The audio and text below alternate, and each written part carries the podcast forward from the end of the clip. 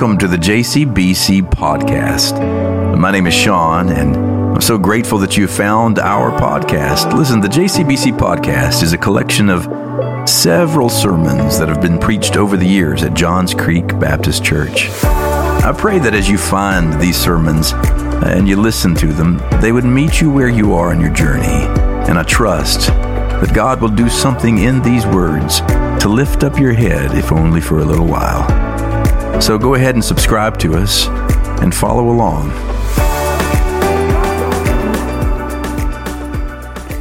So, Joel Gregory is the George W. Truett Endowed Chair of Preaching and Evangelism at Truett Theological Seminary at Baylor University. He's also the director of the Kyle Lake Center for Effective Preaching. In 2018, he was named as one of the 12 most effective preachers in the English speaking language. Voted on by more than 500 professors of preaching from universities and divinity schools and seminaries across America. Now, that's, that's quite a, an honor. One of the top 12 most effective preachers in the English language, and that's good news to us because today's message will be brought to you in English. He was recognized by the E.K. Bailey International Conference as a living legend. He, in 19 or 2019, his peers at Baylor University named him an outstanding professor. He holds a BA summa cum laude from Baylor University, a Master of Divinity from Southwestern Theological Seminary, and a PhD in New Testament from Baylor University. He has served in several pastorates, including one interim stint at uh, Sagamore Hill Baptist Church, where he served alongside, wait for it, Monty Nichols. and, and the circle has now come full circle here. How wonderful. He preaches on average to 20 states per year in more than 60 churches and conferences.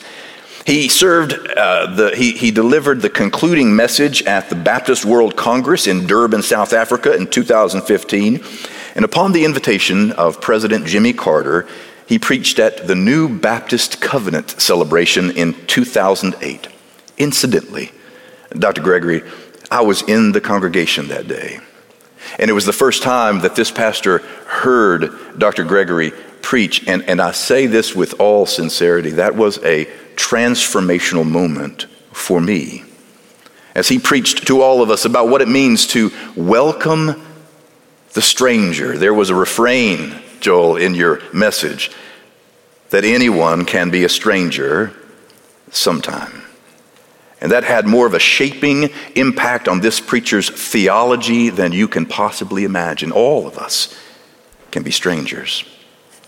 Well, in addition to that, he has spoken to dozens of colleges, seminaries, and churches internationally. These include Princeton University Chapel and Seminary, Spurgeon's College, London, Regent's Park College, Oxford, Kensington Temple, London, for 22 years at the E.K. Bailey International Conference on Expository Preaching, the IC3 Conference in Houston, Preaching Magazine's National Preaching Conference, the Evangelical Homiletics Society, and dozens of other conferences, conventions, and churches annually. In 2005, Gregory uh, has introduced or conducted nearly 100, I think this morning you said 114 Proclaimers Place seminars in 18 states in the UK, in Paris, Rome, Greece, Israel, Germany, and Switzerland. Today is not his first sermon, is my point. He's the author of five books, the anthologist of Baptist Global Preaching, and a regular contributor to preachingtoday.com. In addition, he also works closely with Compassion International, introducing that good work to pastors in such regions as Ecuador, Honduras, Guatemala, Haiti, and the Dominican Republic, as well as bridging a relationship between Baylor University and that great, that great ministry, uh, Compassion International. Gregory is named or married, uh, she, you may be named by Joanne, but you are married to Joanne Michelle Gregory, who is a nurse and a Baylor graduate and an accomplished interpreter for the deaf. They have four adult children. And would you do me a favor and extend a warm Johns Creek Baptist welcome to our friend, Dr. Joel Gregory?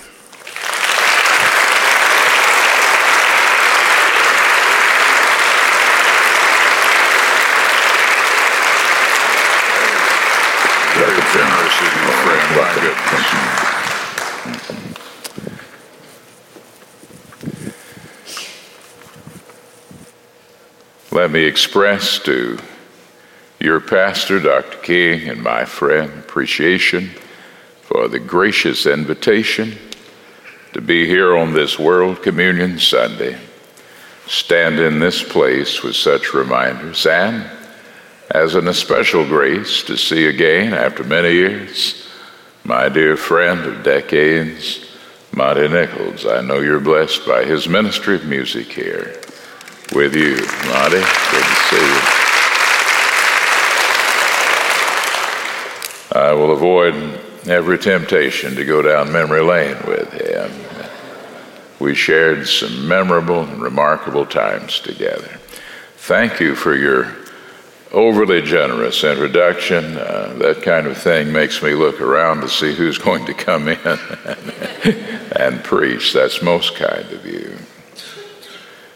Gazing at the glory our text this morning is found in the 17th chapter of John's Gospel. It's a text of words that were spoken about 12 hours before Jesus' crucifixion the next morning. He's at prayer. He prays for himself as he might, and then for the 11 that remained in the upper room. But then his gaze turns to you, to all of those who would believe on him through the witness of those in the room. And in John 17 20, here's his prayer. If I could dare to say it for you, for the church of the ages. I ask not only on behalf of these, that is the, the 11, but also on behalf of those who will believe in me through their word, that they may all be one. As you, Father, are in me and I'm in you, may they also be in us, so that the world may believe that you have sent me. The glory that you've given me, I have given to them, so that they may be one as we are one. I and them, and you and me, that they may be completely one, so the world may know that you have sent me and have loved them even as you've loved me.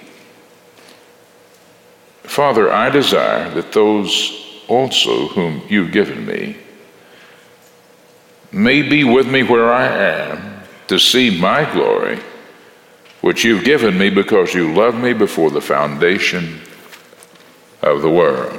This is the word of God for the people of God. Let's pray. Eternal God, our triune God, Father, Son, and Spirit, with Christians all over the planet who remember today this holy meal. We pray that this word might become the bread of life for us, feed us, and indeed be an answer to your prayer that we might all be one. In Jesus' name, amen. Gazing at the glory not that long ago, I made a trip I try to make every time I'm in the San Francisco Bay Area, and that is to go across the Golden Gate Bridge, but not to see the bridge. On the Marin County side, you can turn down to the left and go down to a copse of trees called the Muir Woods, coastal redwoods named for John Muir, the great early environmentalist and friend of Theodore Roosevelt. There are several hundred coastal redwoods, those thousand year old plus trees, towering up to the sky. But interesting thing, Pastor, about them, you'd think that they had immensely deep roots, but not so much so as they have roots that are intertwined. And those gigantic trees hold one another up in that copse. Now, here's a fascinating thing you never find a coastal redwood by itself. There's no maverick coastal redwoods. They're together where they hold one another up. And that's how they've withstood centuries of lightning strikes and fires, insects, bacteria growing in the, the forest floor, because they hold one another up. I guess, like anything to a preacher, that becomes a metaphor to me. Something unseen holding them there in unity. On this World Communion Sunday, I wish that we might think together that less than 12 hours before his crucifixion, Jesus prayed for a singular thing that we might be one. Now, this isn't a prayer for uniformity because out here, even on the extremity of our personality, this opposing thumb, we, we could do without it, we wouldn't want to, but out here at the extremity, we're all different, we're not uniform.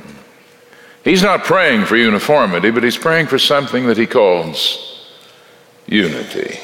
Let's look at this for just a moment, and I'll take my seat. You see, in this prayer, he prays looking through the 11 in that upper room to all of those that would believe in him, all the way out to the horizon, as far as he could see. It's, it's an amazing thing. There they are at that first table. the, the scent of roasted lamb is still in the air. Eleven shadows playing in the candlelight or the lamplight against the wall of that darkened room. Breadcrumbs still on their fingers. The tannins from the Passover wine still sharp in their, in their throats. And he looks and he prays that we might be one, even as, as they are. It, it, it's. He looks through them, as it were. There's John. He looks through John and he sees the churches of, well, what is today Western Turkey and Ephesus and the churches of the Greek islands. There's Peter. He looks through him and sees what would happen 50 days later at Pentecost when 3,000 were swept. And then he sees Cornelius, that, that Roman centurion. And then there's a gap. There's a gap where Judas was, who has gone from the room. There's such a thing as counterfactual history. It's actually a discipline. Counterfactual history means what might have happened if. I wonder if he thought what might have happened if Judas had not been a betrayer. There's Thomas. He looks through him. Tradition and history says to the church in India, that church in that huge country, one of the oldest churches, he looks through them and sees beyond them. Some of you may have joined that uh, website, Ancestry.com.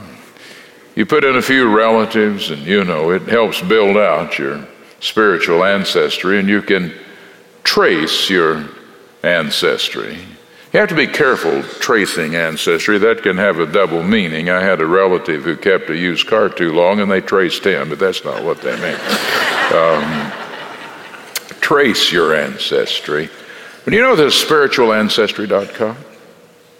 There's a sense in which every one of you, if you could go back up the Christian family tree, are here this morning because of the witness of one of these eleven, or one who was not there yet, Saul of Tarsus, Paul.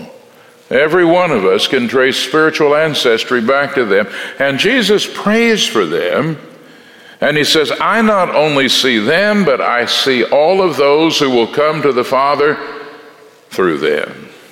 This summer, I was holding a preaching seminar in, in Paris, and we, we visited that beautiful, glistening, white church that sits atop Montmartre in Paris. It's built by two Catholic men who promised God if he prospered their business, they'd build a church. And he did, and they did. It's, that church has the largest mosaic of Jesus in the world.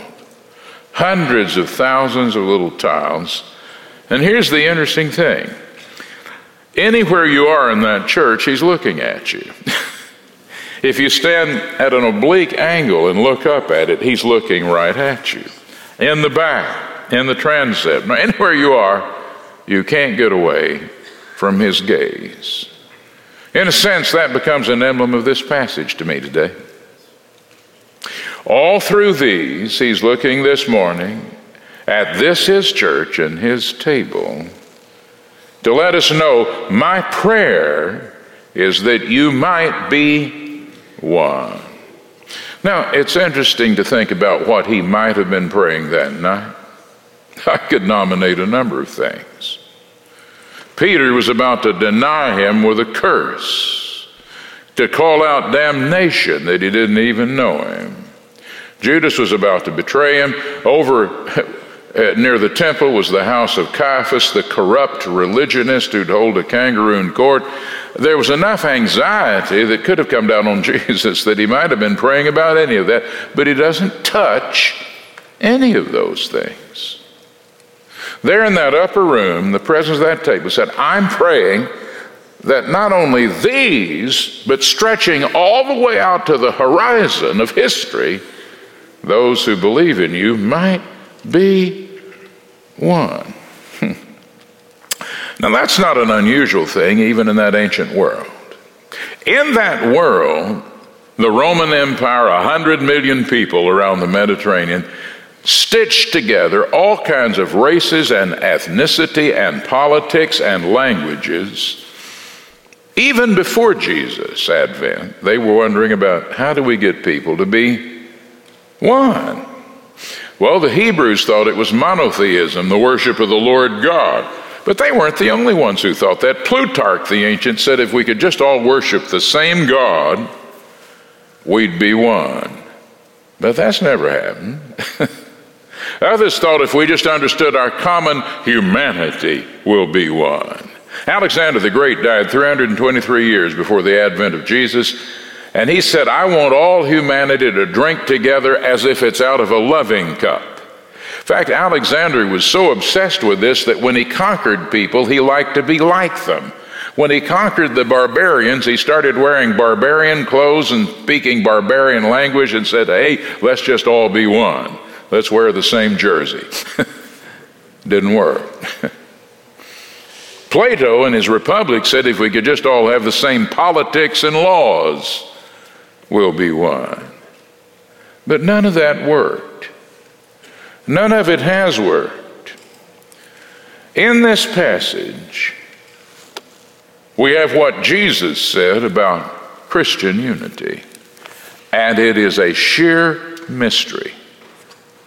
He says, Just as the Father is in me, and I am in the Father, and we are in you,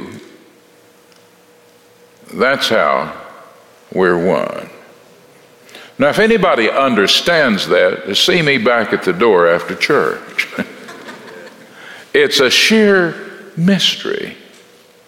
There's a view of the Trinity called social Trinitarianism, and I don't want to sound like a theologian, but I do teach at a seminary, so give me just a minute. social Trinitarianism looks at the Trinity saying that from all eternity, the Father, the Son, and the Spirit have existed in a loving unity. So the work of one is the work of all, and the work of all is the work of one. Now, sometimes one of them is more prominent than the other. That was called the point of the Spear. In creation, it seemed to be the work of the Father, but the Son and the Spirit were in it. In redemption, it was the work of the Son on the cross, but the Father and the Spirit were in it. At Pentecost, the Spirit comes but the Father and Son is in it. And Jesus says that projected on the church is the mystery that creates Christian unity. There's literally nothing like it in the world. The fact that we're one has to do with unity, but not with uniformity. And this is kind of the rub on it. You see, we like to think about uniformity. If we could just all be the same. You know, there's folks that think if we could just get the church organized right, we would have unity. Now, here we are as Baptist folks. You know, Baptist folks are an interesting group. We believe that every one of our churches is autonomous and independent, full of believer priests, all of whom uh, can exercise their own consciousness, and we vote on things. That hasn't necessarily brought about unity, I don't think. You go up the street somewhere here, and here's our Presbyterian and Lutheran friends. They organize their church around presbyteries and synods, their church with a capital C. The whole thing together is the church. But all you've got to do is read the newspapers to recognize that's not working. And then our, our hierarchical friends, those who have bishops, our Anglican, Episcopal, and Catholic friends, and oh, if we could just have one head of the church. The interesting thing about that is the Roman Catholic Pope is the head of the Western Catholic Church, the Patriarch of Constantinople, the Orthodox Church, and about a thousand years ago they both sent one another to hell. and I know John Paul met the Eastern Orthodox uh, Patriarch and they smiled at one another, but they didn't rescind where they'd sent one another. There's no way to organize the church humanly that brings about unity, whether we're autonomous Baptist matrix or connectional churches or hierarchical. Uh, no. You see, cemeteries are organized. I have a plot in Greenwood Cemetery in Fort Worth. Every now and then I go inspect my real estate. I may be there a while. I've noticed that all of the tombstones are perfectly in line. The place is dead and it's unified. Some of you are old enough to remember ice cube trays. If you don't want what they are, you put water in them and it froze. You know, those things were perfectly lined up, uniform, but they were ice cold. Organization doesn't bring about this unity. Some of us have lived through a time in the life of our kind of folks, our tribe of Christians, if we could just all have the same doctrine about the Word of God, it would make us unified. that created about a 20 year civil war among our tribe. Didn't make us unified. In fact, now some folks are saying other folks don't believe the Bible as much as the people who said they believe the Bible. It just goes on and on. No, it's not. Doctors say, well, what, what, what if we could, what if we could just be nice? One of the problems about Christian unity, and particularly, I'm from Texas in the Southwest, here you're in the South, we think if we could just all be nice, there'd be unity, and we can kind of exalt a religion of niceness. And of course, who could be against niceness? It's nice to be nice. But that doesn't create unity.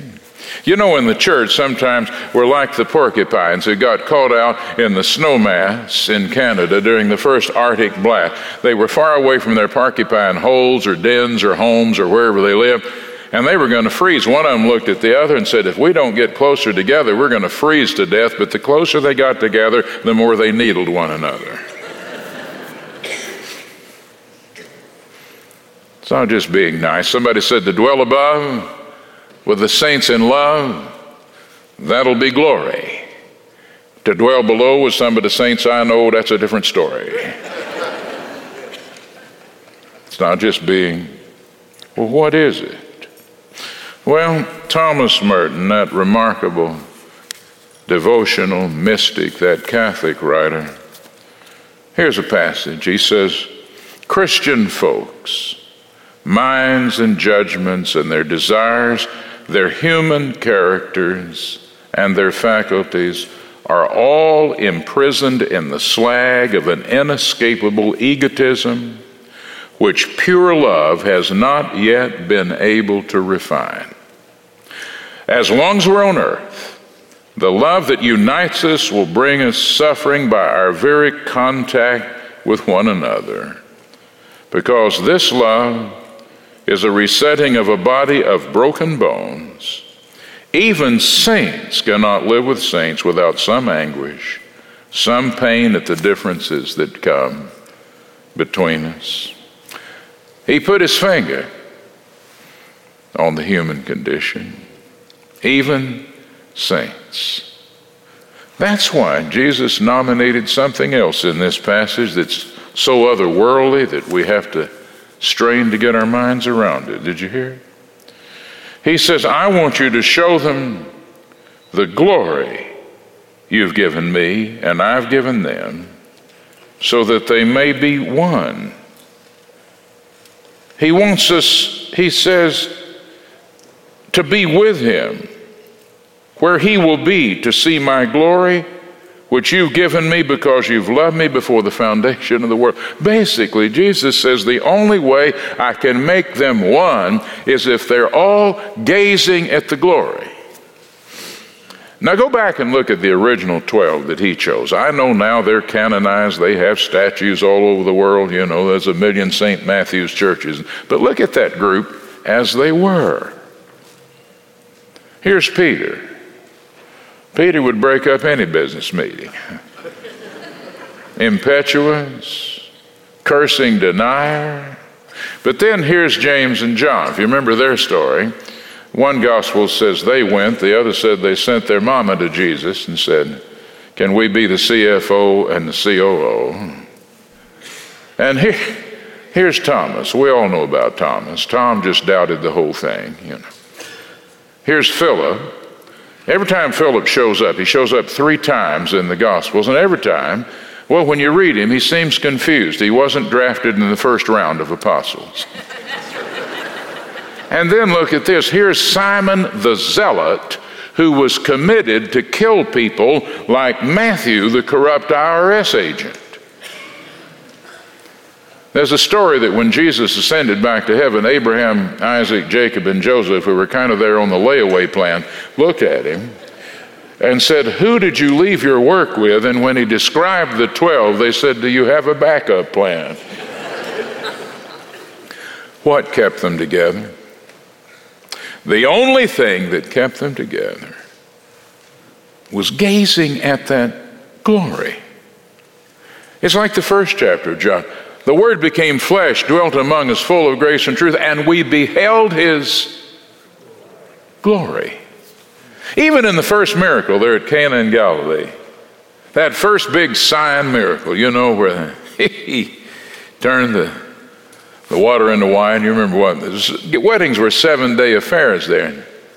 When everybody tasted what Jesus had done, they said, usually, usually these hosts will put the best stuff out first, you know, like Cakebread from Napa Valley or something, you know, $200 a bottle. Then they go down to Sam's and get the $10 bottle, you know. But, but he said, he's done this backwards. We've never tasted anything like this. Maybe he's the Lord who saves the best for last, and what they beheld his glory. Now, church, I can't explain what that means past what he said. He said, I'm in him, and he's in me, and we're in them.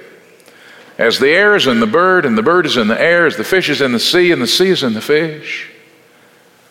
There's something about gazing at the Lord.